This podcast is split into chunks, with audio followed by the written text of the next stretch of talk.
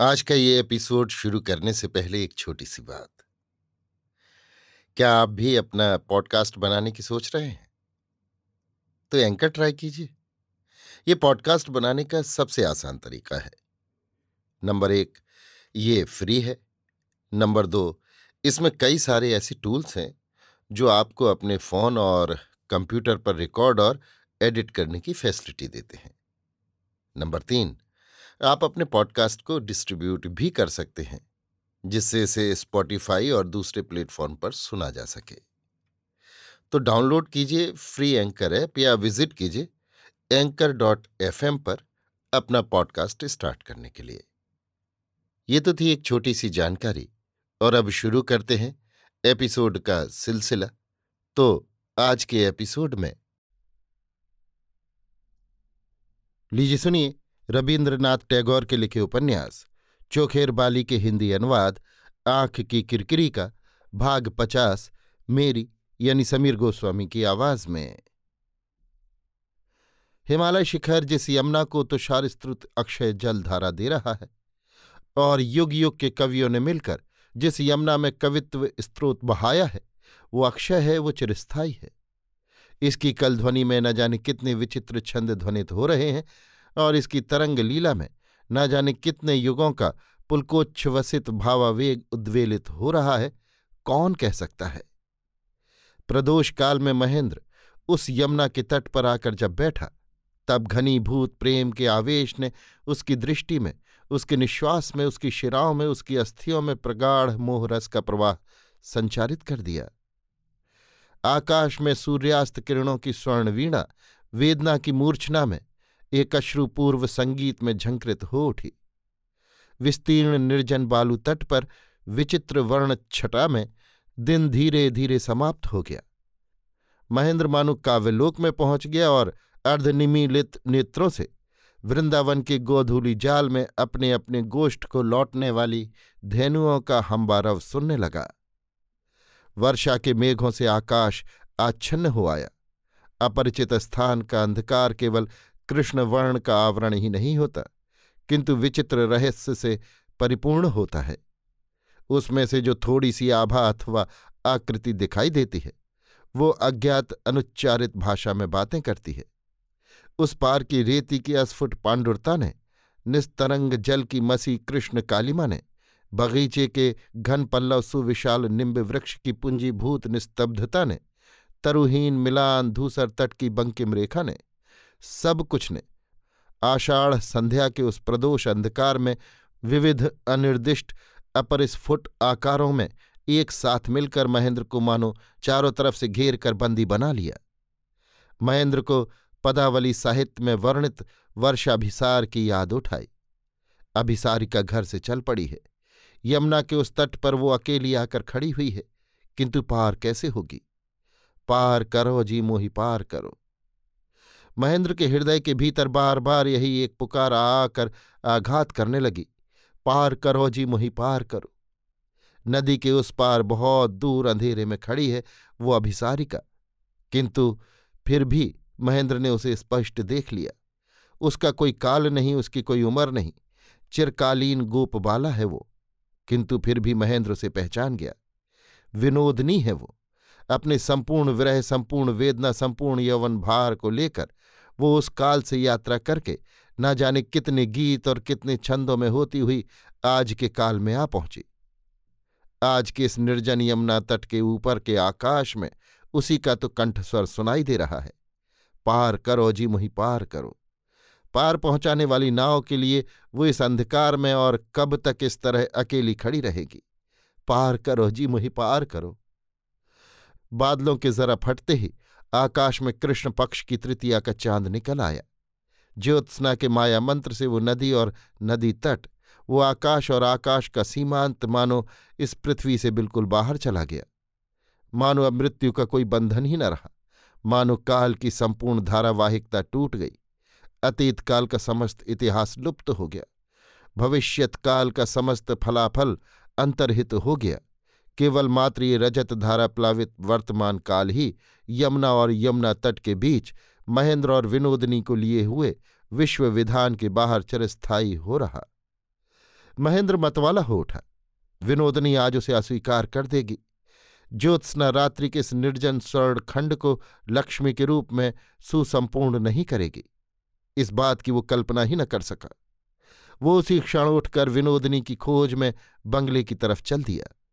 शयन गृह में जाकर उसने देखा सारा घर फूलों की सुगंध से भर उठा है।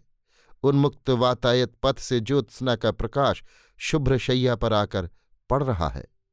विनोदनी ने बगीचे से फूल चुनकर उनसे मालाएँ गूंथ कर जूड़े में लपेटी हैं, गले में पहनी हैं, करधनी की तरह कमर से बांधी हैं। फूलों से भूषित होकर आज वो वसंत ऋतु की पुष्पभार से झुकी हुई भूलुंठित लता की तरह चांदनी की शुभ्र शैया पर पड़ी हुई है। महेंद्र का मोह दूना हो उठा। उसने अवरुद्ध कंठ से कहा, विनोद, मैं यमुना किनारे तुम्हारी प्रतीक्षा में बैठा था। तुम यहाँ प्रतीक्षा कर रही हो। आकाश के चाँद ने मुझे ये संवाद दिया और मैं चला आया। इतना कहकर महेंद्र बिस्तर पर बैठने के लिए अग्रसर हुआ।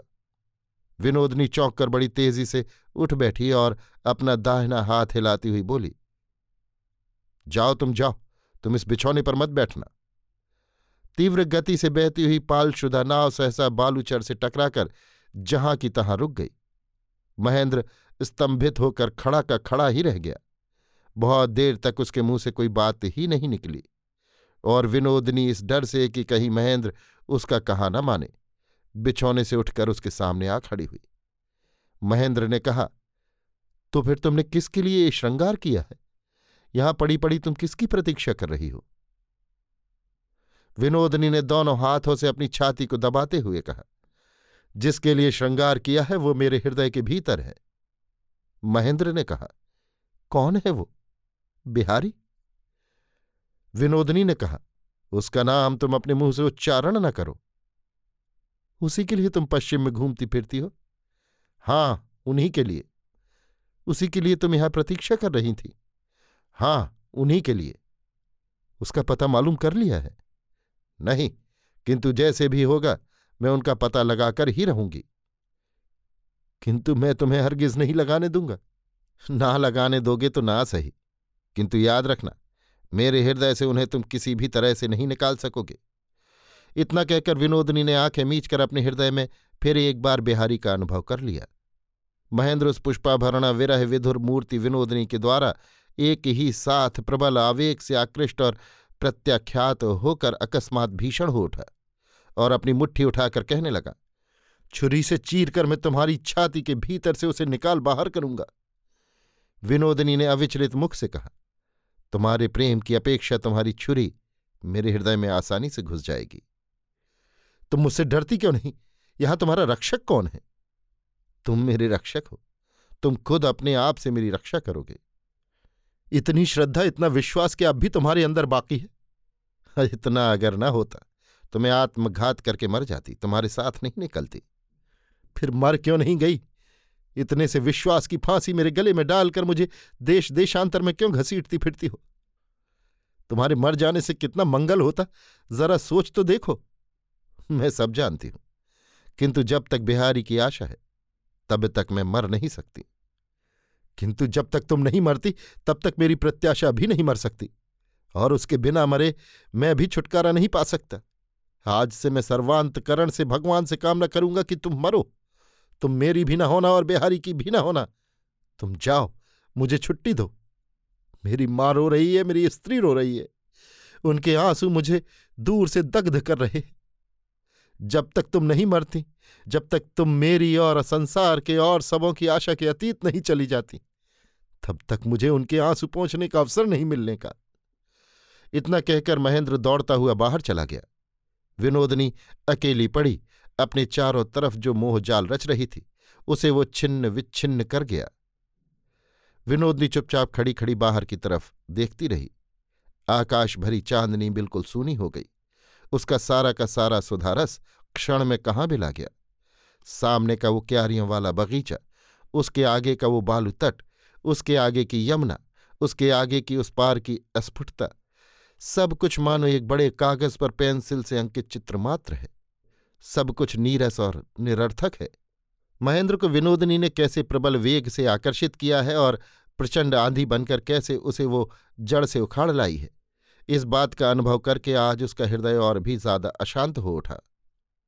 विनोदनी सोचने लगी, मुझमें तो ये सभी शक्तियाँ हैं, फिर क्यों नहीं बिहारी पूर्णिमा रात्रि के उद्वेलित समुद्र की तरह मेरे सामने आकर गिर पड़ता?